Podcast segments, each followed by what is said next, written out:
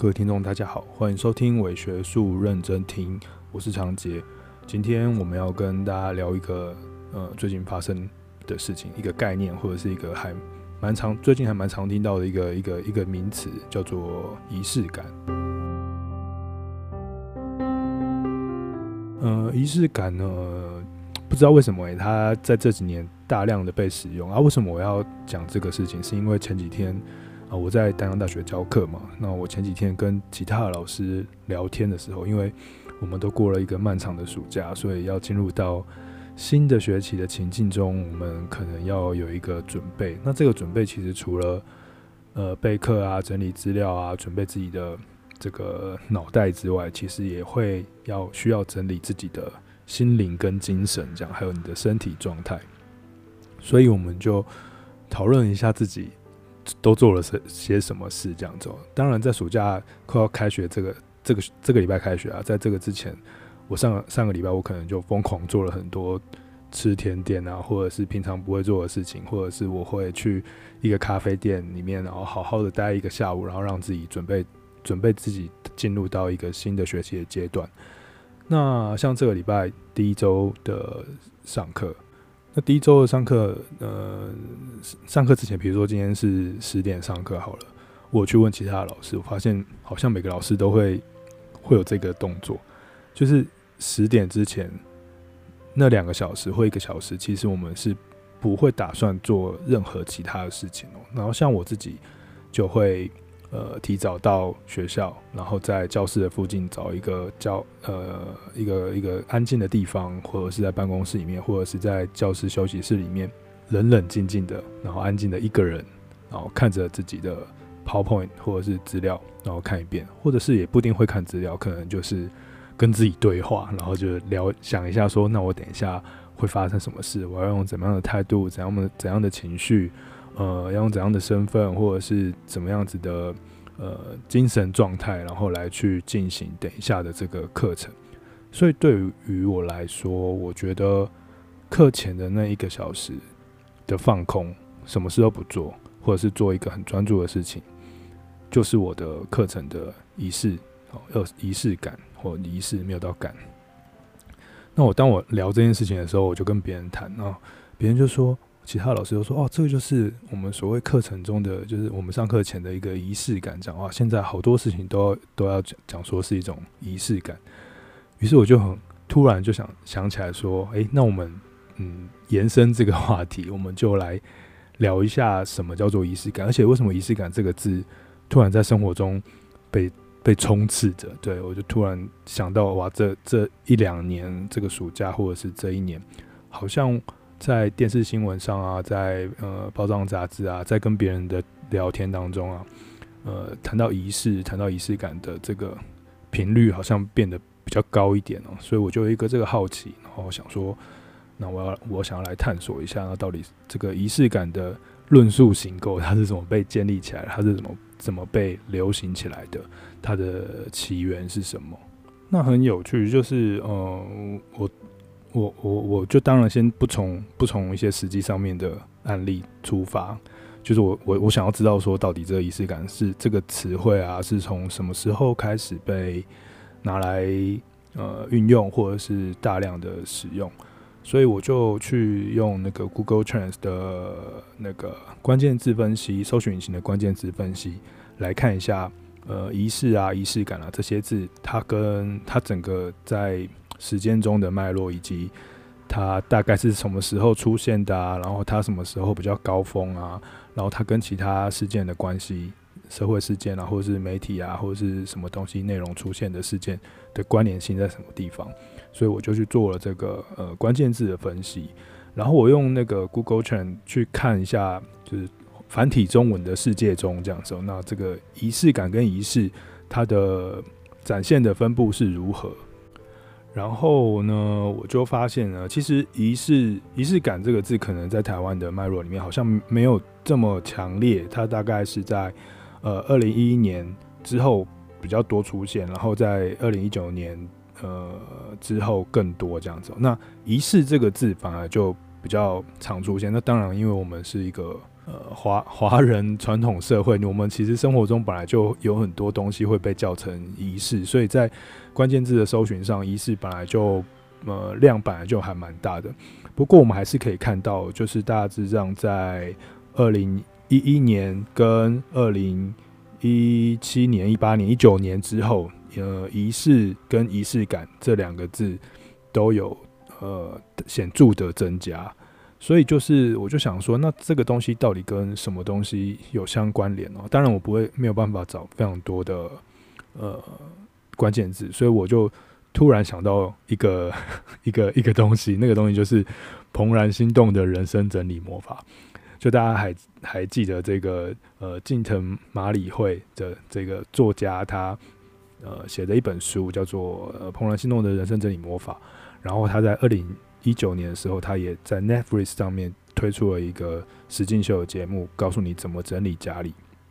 于是我就很好奇的去比对了一下，呃，这两者的的趋势哦，然后我就看到里面其实可以看到一些脉络。的确哦，就是在二零一一年的时候，就是这本书它出版了中文版本。所以那时候就有蛮多人在讨论，就是如何跟你的家相处，然后这个家的过整理的过程中，它就像是一个人生整理的魔法，它是一个仪式性的过程。所以呢，就是我们的人生中，就有些东西呢是需要透过仪式来让它变得更顺畅、更有秩序这样。所以开始就有一些文章里面会提到生活仪式，或者是提到仪式感这件事。那更显著的就是在二零一九年的。那个 Netflix 呃，飞网上播出的那个呃，怦然心动的人生整理魔法的这个影实境节目，这个节目，那这个节目的播出呢，呃，让仪式感之间这一个关键字哦，就是突然增加到一个高峰，就是在二零一九年一直到现在，大致上都是维持一个还蛮高的搜寻率。所以可以看到，其实我从这个简单的关键字来看哦，好像这个是有点关联性的，就是它透过大众媒体所大家流行的文文本或者是内容，然后造成大家一个风潮。我记得那个时候，那个人生整理魔法书好像还蛮红的，对不对？我那个时候我自己也有写过。几篇文章是关于这件事情，然后我的生活中也蛮多人在讨论这件事，然后大家都在疯狂的观看，所以呢，在二零一九年之后，的确是有一个这样子的趋势，呃，在讨论这件事情。所以呢，我就很好奇，想说，那那那那日本人，日本本身是不是会也也会在这这本日文书 里面，就是有一个什么什么呃整理术上面的的。的热爱这样子哦，所以我就去看了日本的关键字搜寻。但是很有趣的是哦，在日本的关键字搜寻里面哦，这本书的出版跟呃二零一一年跟二零一九年书籍跟节目的出版，都跟仪式性或者是仪式感或者是仪式这个关键字没有关系，这样子就是它的关系不显著。所以呃，我我就发现哦，仪式感。这个字，这个词汇的流行跟使用，会不会其实不叫比较不是呃日本人刚刚这个节目的对近藤麻里会所所所带来到日本去的那个那个日本的流行文化，而是别的地方。然后我就突然觉得，好像是不是中国这样？所以我就去用百度的呃百度指数去看了一下中国的这个。呃，仪式感跟怦然心动人生整理术之间的关联性，那我发现哦，就是它跟怦然心动的人生整理术关联性没有那么高，可是呢，仪式感本身的字字词的使用呢，也反而跟台湾的这个趋势有点符合，就是从一呃二零一八年到二零一九年这个时候开始之后呢，就出现了就是仪呃使用仪式感来变成是一个流行语汇的。的现象，然后也有很多的中国人，他们也在问说：“诶，为什么我们的生活中突然要讨论仪式感这件事情呢？”他们也觉得这是一个非常有趣的现象，所以，我们今天就来呃深入的呃讨论一下，说仪式是什么？那为什么会有仪式感？那仪式感它怎么样子被流行起来？然后它在大众的文化中怎么样被展现？然后以及在我们的商品中为什么会这么多去强调仪式感这件事情？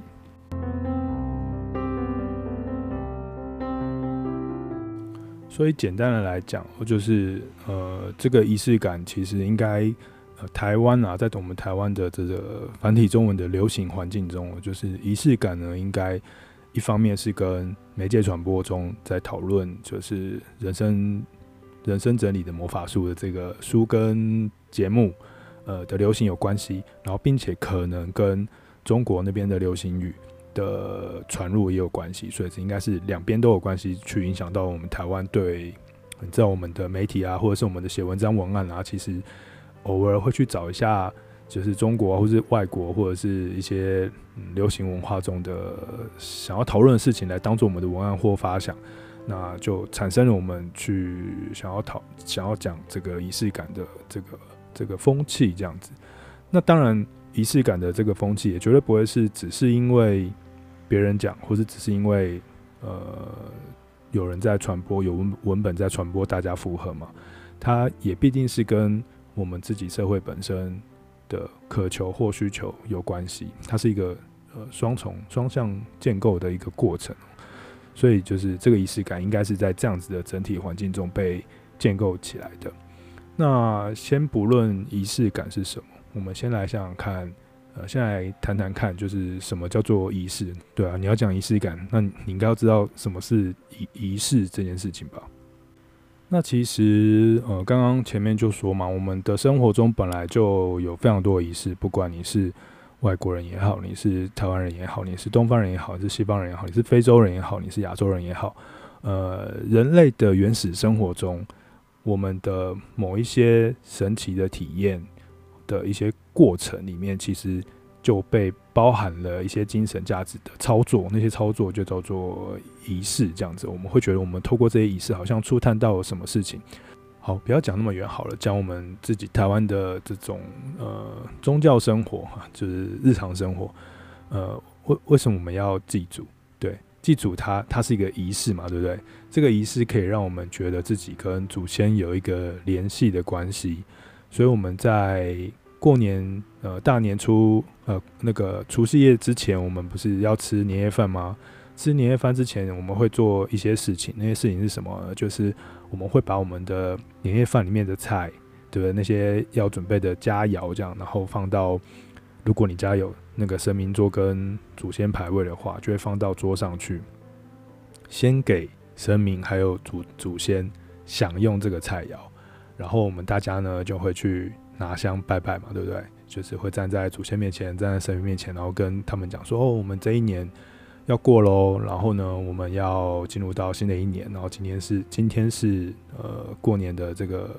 除夕夜，所以我们要除夕，我们要展展开一个新的开始。当然我们不会这样讲，但是那个意思就是这样。那透过这个呃祭拜食物的过程哦，其实我们就正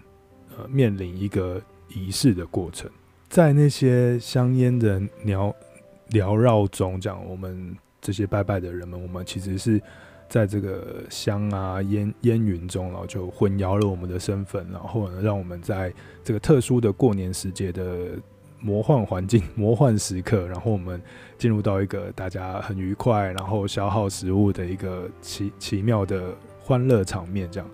那在在这个欢乐场面中，我们其实是跟神啊、跟祖先，因为我们等一下就是会把这些食物拿来吃嘛，对不对？我们就跟他们共享这些食物，所以我们就透过食物的共享，混淆了我们跟神、跟祖先之间的界限，然后我们就好像大家在一起一样，一起吃了这顿饭，然后最后做一个结束，我们就崭新开始了我们的新的一年的生活。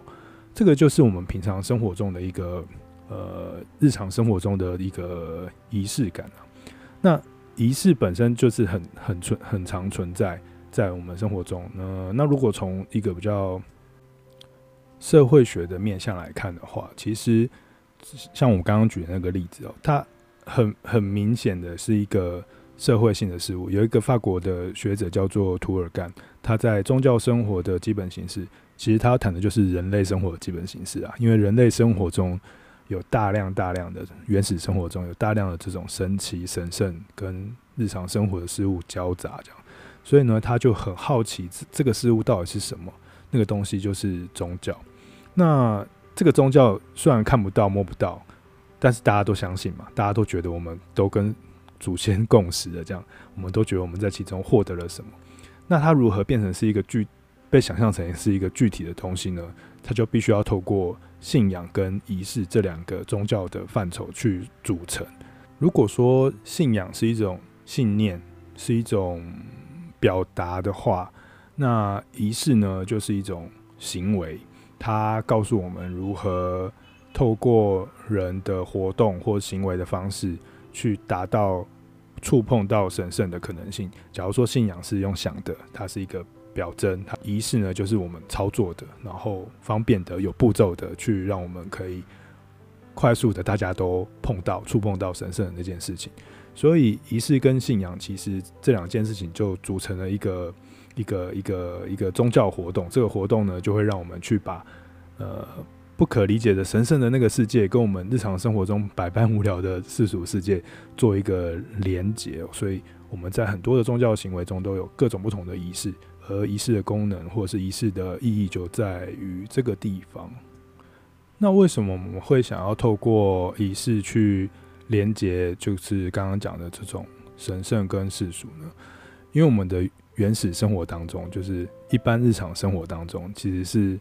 很无聊的嘛，对不对？就是每天好像过得都差不多这样子。我们想要获得一些新的东西或新的意义，就必须要靠一些比较比较想象性的，然后有想象力的驰骋的，可以想象力很丰富的，或者是。刺激的非凡的体验来去让我们的日常生活好像变得比较有意义一点，这样。呃，有一个呃人类学家叫 Turner 特纳，对 Turner，然后呢，他在一个那个那个叫什么一本书叫做《呃仪式过程》中，他就解释解释到说，就是仪式呢，其实它是一个过程性的的宗教行为。就是所有仪式，它应该就是会分成三个阶段，一个阶段就是分隔，然后一个阶段是预现，然后一个阶段是回归。就是他先把你跟日常生活一般的原本的自己分开来，然后呢，让你进入到一个暧昧不明、很模糊的一个状态，然后你在里面可以做很多很疯狂的事都没关系，或是很奇怪的事，然后最后再让你回归到现实当中。那这个仪式呢，透过这三层事情，让我们每一个人在这个仪式的过程中。能够放弃原本的那个旧陈旧的自己，放弃原本的社会结构的限制，然后进入到一个乱七八糟的空间或时空当中，然后最后再重新整理，把这个乱七八糟的时空呢重新归纳好，然后变成一个新的秩序，回到现实当现实生活当中，然后让我们获得一个比较新的自己，一个比较重新开始的一个体验，或者是一个新的时序。所以这个就是呃，从那个 Turner 的过程仪式中去获得的一个呃想法，就是所有的仪式它都是过程性的，而人们在这个过程性中可以重新找回自己，或重新看待自己在社会中的这个角色，而社会秩序也会因为仪式而重新组构起来，而我们也在里面可以获得更多的意义。好，所以这样子看来呢，就是我们可以知道说，仪式呢，它从托尔干的角度来看，它是一套行为方式，而这个行为方式呢，告诉你如何触碰到神圣。那从托伦的角度角度来看呢，你可以看到，就是仪式呢是一个过程性的。那每一个人身为一个主体，在这个仪式的过程中，我们会透过一个体验的经验的过程，然后让自己。放弃原本产生新的自己，或者是放弃原本的结构产生新的结构，这个大概就是仪式在社会学啊，在人类学里面的一个基本的定义。好，所以呢，我们现在就返回反过来回头看一下当代的流行文化中所从二零一八年、一七年开始谈的这个仪式感，那到底是怎么样子开始的？那很还蛮有趣的，就是其实我我还是因为我查不太到，就是它到底是怎么开始。虽然说我们刚刚用数据的方式去呃找到说它可能是传播媒体传的，以及跟中国他们流行语中传的这样子，但是我还是不太确定在中国它为什么从二零一七年开始去发展出这样子的讨论仪呃使用仪式的这个流行语汇。那但是的确可以看到，二零一七年开始有非常非常多的。大量的农场文章啊，或者是一般人的讨论啊、文章、书籍啊，都在讨论仪式感这件事情。那我就呃我就看到有一个很多文章的定义，很多网络上面的文章定义，他们会写说，呃，仪式感的的缘起是来自于小王子的故事里面说，就是仪式感呢是使某一天与其他日子不同，使某一个片刻与其他的片刻不同。嗯，这样听起来好像也没错嘛。从刚刚那个图尔干跟 Toner 的人类学和社会学的角度来看，这个定义是没有问题啦。只是说小小王子的这个说法绝对不会是起源嘛，对不对？它应该不会是仪式感的起源，它应该是一个比较像是浪漫的宣传，就是在小王子的这个呃大家耳熟能详的经典中去找到说，哦，原来这个东西叫做。仪式感，但是仪式感本身已经有很多很多的讨论了，所以呢，我就又很好奇啊，想要去看一下，说那到底大家是怎么讨讨论仪式感这件事情，所以我就去看了一下，就是中国跟台湾的这种流行读物的出版，那的确还蛮多讨论仪式的。那摒除掉那些社会科学在讨论仪式的，而是在这种一般的大众书籍、畅销书类型的这种书籍的出版中。呃，使用仪式或仪式感的书籍，呃，也蛮多的。那有几个是这几年还蛮红的书，除了刚刚那个人生整理魔法术之外，它并没有直接提到仪仪式感。但是其他有几本书呢，它就是直接用仪式感来当做一个它的主轴。呃，有一本书是中国人写的，叫做那个作者叫做李思源，然后他写了一本书叫做《生活需要仪式感》。这本书呢，大概讲了一些日常生活中的发生的事情，然后这些事情呢，都是一些嗯小小的事情，然后很现实的事，呃，很现实的事，比如说呃追求梦想，比如说面对人群，好，比如说努力赚取财富却得不到幸福，比如说呃聊天要温度，基本上他就是用一些日常生活中待人处事跟你活在这个世界中的一些。小小的细节来去说明说，当我们去留意这些细节的时候，我们那个东西叫仪式感。我们留意这些细节，我们这一天就会过得跟其他天其他天不一样。那小王子的那句那那句话，好像就是源自于这个李思源的这本书里面一开始的那个定义，就是他定义小王子说，就是仪式感就是你要过得跟其他天不一样。所以他透过小王子的定义，然后。这本书的定义来来去告诉人们说，你要很细心的、细腻的去过你的每日生活。那另外一本书呢，是高瑞峰的《仪式感》，哦，把将就的日子过成讲究的日子。将就跟讲究这这两个词汇啊，在所有的仪式感论述里面，也是一直被拿来使用。基本上呢，就是告诉你说，我们都在随随便便过日子，所以你呢，如果你想要过一个很讲究的日子的话，你就必须要去，呃，思考你的生活是什么，并且了解你的需求跟你自己的角色或定位是什么。在这样子比较细腻的生活下，你就可以重新塑造你的人生的价值啊，塑造你生活的意义啊，这样。所以呢，呃，从刚刚这两个两本书来看哦，就是你可以看到这种大众算鸡汤书吗？算励志励志的积极的正向的书中，其实它强调的是一种。这种原本传统宗教仪式观点的在日常生活上的应用，那并且它非常非常着重在日常生活美学跟心理认知心理学啊，认知心理学、社会心理学的关联性上，就是呢，呃，当你处理你的生活越讲究细腻，越在意你的一些小细节，打造了你的生活环境跟你的每一件事情的程序之后。你就可以在这个程序的感受中，然后获得一些安定，或者是反映到自己对于事件的看法上，并且进一步的去了解自己到底在想些什么事。所以，他是是脱离原本那个宗教脉络，进到一个很世俗化的状态中去思考，呃，仪式跟自己的关系，或者是透过仪式思考自己。那我还有看到另外有有一本书叫做《仪式的力量》哦，日常呃成功人士的日常，然后。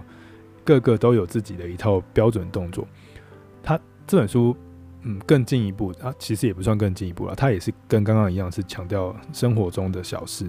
那只是他有一个一步一步的告诉你说，那些成所谓的成功人士他们是怎么做的。对啊，这里呢就把成功的生活跟仪式这两件事情连在一起。哦成功的人士哦，就是你的个人，你是一个好的个体，成功的个体，幸福的个体，然后把它跟如何在生活中产生仪式感或进行仪式感这件事情联系在一起。那在这本书里面，它就变成是有一步一步的教你怎么做，然后你应该多留意哪一些地方。它还蛮细腻的去谈这些东西。嗯，总体而言，我觉得我会觉得就是呃，现在就二零一七年、一八年、一九年到现在的这些仪式感论述，其实它是告诉我们现在人哦，当代人，这这几年的人们，就是呃，我们应该要追求幸福。应该要追求快乐，我们应该要在人生的这个呃生活中去好好经营这个幸福的感受、幸福感，然后并且呢，要放弃掉那些潦草的生活，要拒绝掉那些不讲究的事情，要好好的经营自己，好好的经营生活。呃，把那些传统意义上的那一种宗教的仪式的那些过程的方式呢，把它转向着重到个人生活的体验上。哦很重要是体验哦，就是以前的宗教经验其实也是一个体验啊，透过仪式行为，然后然后体验到某一些神圣性。那在这三本书，或者是我们刚刚提到的这个仪式感的现代论述的讨论中，其实他也很强调体验，可是他强调的是在你日常生活中的个人体验，比如说睡前喝一杯牛奶，比如说好好的洗个澡，比如说。去上班之前，然后要冥想一下，然后想一下今天要做些什么事情。他很强调这种体验感，让你自己可以体验到生活中的很多事物在流动，在正在进行，然后让你更能够去面对一个下一个步骤。这样，所以呢，我觉得其实这看起来啊，很像是一个在传统宗教很匮乏的年代所兴起的一个新的宗教。就是仪式感这件事情，在二二零一七年、一八年之后，其实是在两千年之后就可能就有了啦。但这几年为什么如此兴盛？是因为它其实某种程度上看起来是一个非常非常世俗、非常非常个人、现代的一个日常生活中的宗教行为，而这个宗教行为是很强调美感的、很强调艺术的、很强调心理学上面的调试的，跟你自自己的生活的那。嗯，还蛮有趣的，跟跟之前的那种传统的仪式就是有一些不同，但是也有一些相相同了。应该是说脉络是相同的。比如说，传统宗教其实也是艺术的源头嘛，传统宗教也是人类安定心灵的一个支持。只是说，在宗教匮乏的年代，我们进入到一个需要自己去 hold 住仪式的这个时代当中。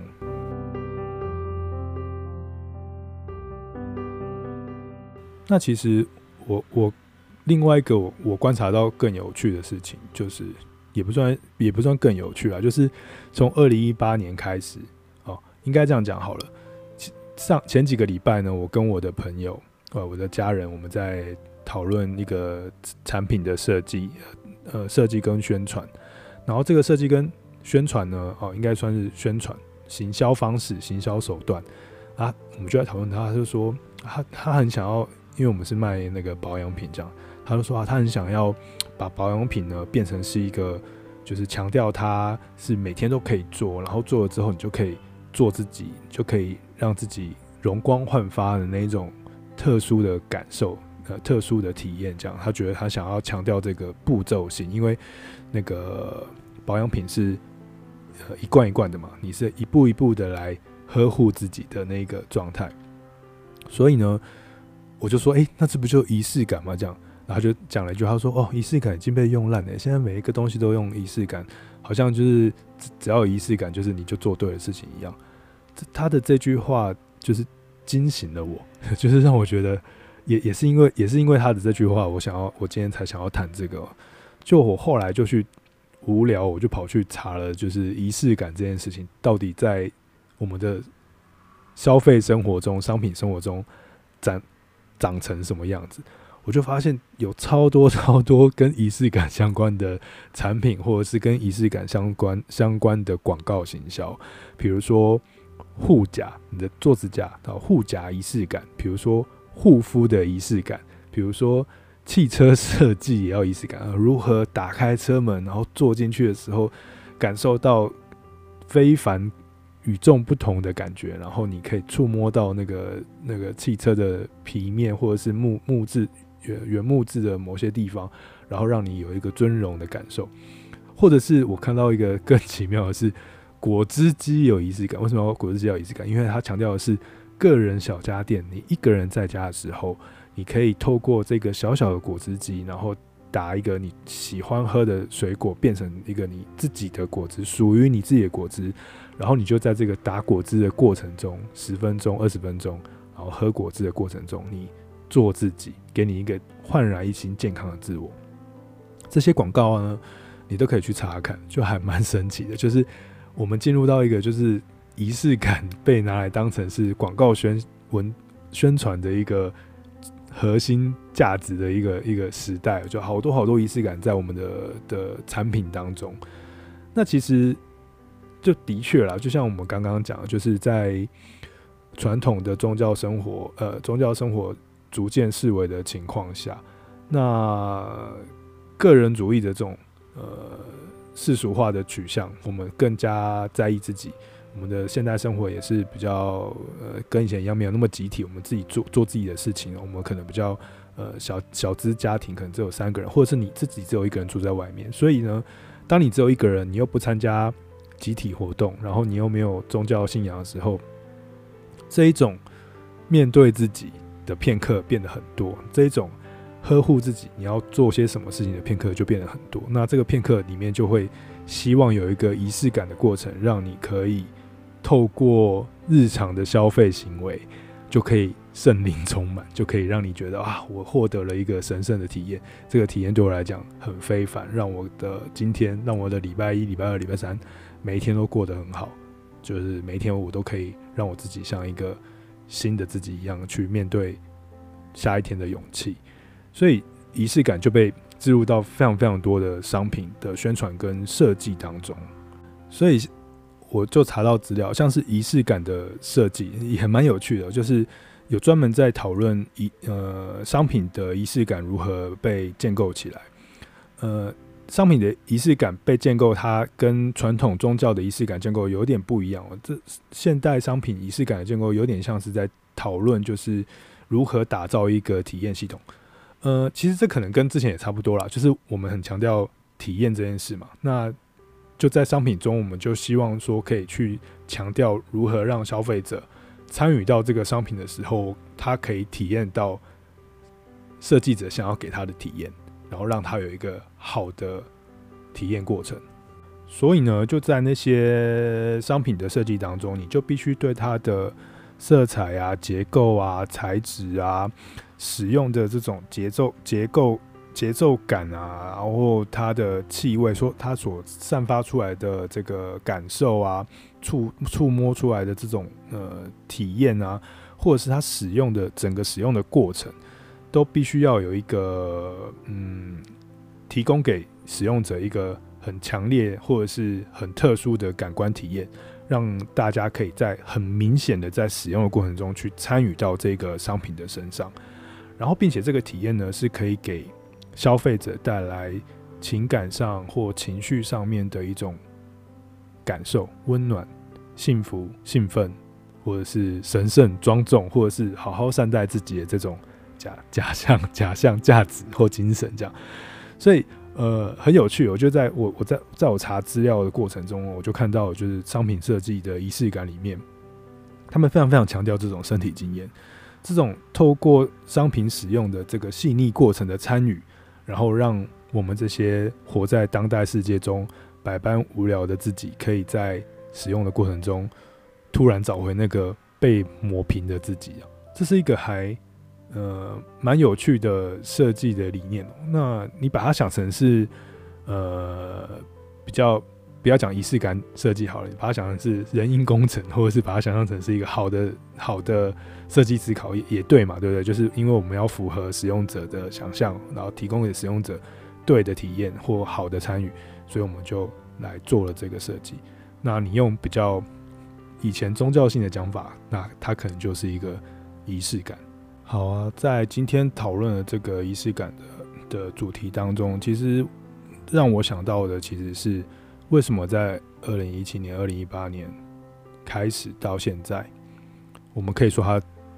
在是真的是晚期资本主义，Giddens 是说的那种晚期资本主义的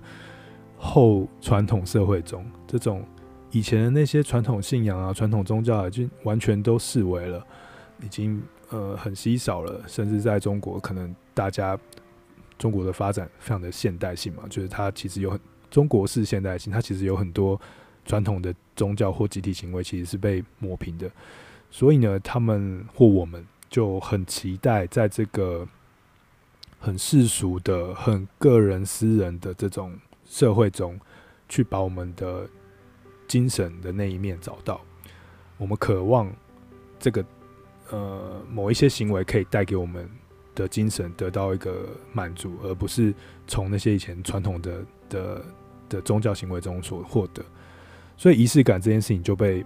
就在这几年被慢慢的流行起来，并并且变成是一个生活的准则。呃，有一个学者叫做丁仁杰，我还蛮常引用他的，对，他做了非常多宗教研究。因为我自己也对神圣性或者宗教性这件事情很有兴趣，因为我觉得人类的生活本身就是宗教性的，所以你要去探索这种生活的本质的时候，宗教性这件事情可能就很需要去留意。那在他的研究当中，他就讲说，传统的宗教思维嘛，比如说像佛教、道教那些传统的大型宗教，其实某个程度上，他都不是在帮你解决问题嘛。呃，应该是说，他帮你解决问题的方式都很难。对，你要修炼，你要你要呃读经典，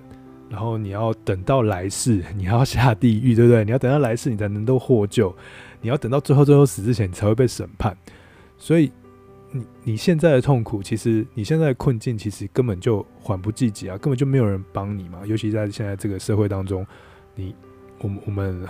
没有那么多传统的信仰的支持，或者是没有那么多集体中集体社会的那种帮你帮你撑住这样子，比较个人一点。所以仪式感这件事情中，我觉得很像那些新兴宗教，就是它变得是。你可以看得见的，它有步骤可以 follow 的，然后它非常非常个人的，你可以自己一个人在家里面就做完的，然后并且它立下啊、当下立马就可以帮你解决掉你生活中好像帮你解决掉你生活中的那些情感上、情绪上，或是没有办法接受的那些疑难杂症。这些仪式感呢，就透过这种这样子的宣传跟实际上面的步骤，让人们可以。有一个东西依循，然后去解决你现在的困境，所以我觉得还蛮有趣的。它就非常非常像那个新兴宗教一样，就是在现代帮我们去解决一些我们现代的问题。对，那其实蛮吊诡的是，这些仪式感它也会被吸纳到那些商品当中嘛，还有我们日常生活这些服务的消费当中。那你就会思考说，那当初把我们推，当当初把仪式赶走，然后把我们推入到这个无聊的消费生活或商品生活的现资本主义社会当中的，并不就是资本主义本身吗？对不对？结果现在他还反过来想要用仪式感来卖给我们一些商品，这样，这是真的是蛮吊诡的事啊！仪式感被收拢了，被收收纳了，这样被吸纳了，被资本主义吸纳了。所以今天整个来看，就是仪式感。被使用、被挪用，从传统宗教到现代生活的这个过程，其实它反映了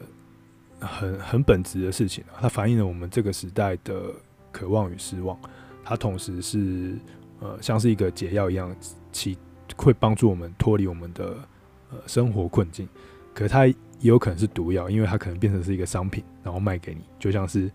我跟我的朋友们，我们想要用仪式感这个字，然后卖一个商品出去，这样，那它其实只是一个幻象嘛。那个商品本身，我卖给你的其实是那个商品，而不是那个仪仪仪式本身。呃，不过回过头来讲了，也并不一定要是用这些高级的商品，或者是一定要用什么按摩按摩椅、高级的按摩椅，或者是一定要开一罐红酒，或者是吃一块蛋糕，你才可以。获得你的圣灵充圣灵充满，或者是获得你的这种仪式过程，其实有一些很小的事情，你也是你也是在从事仪式这个仪式感的过程。就像我刚刚说的，呃，去上课的时候我冷静一下，或者是你回家的时候好好洗个澡，这个都是仪式感了。那只是说，呃，在现这几年的这个潮流当中，仪式感好像变成了一个非常非常被注重的事。而我们今天也就是谈说，这件仪式感为什么会被如此的着重。好，那这就是我们今天的伪学术认真听，简单的讨论了一下。就是仪式跟仪式感在这几年的兴起，跟它的由来，还有它后面的一些社会学的讨论。好，那我们今天的节目就到这边，那下次有什么有趣的议题再跟大家聊聊天喽。好，就这样，那拜拜。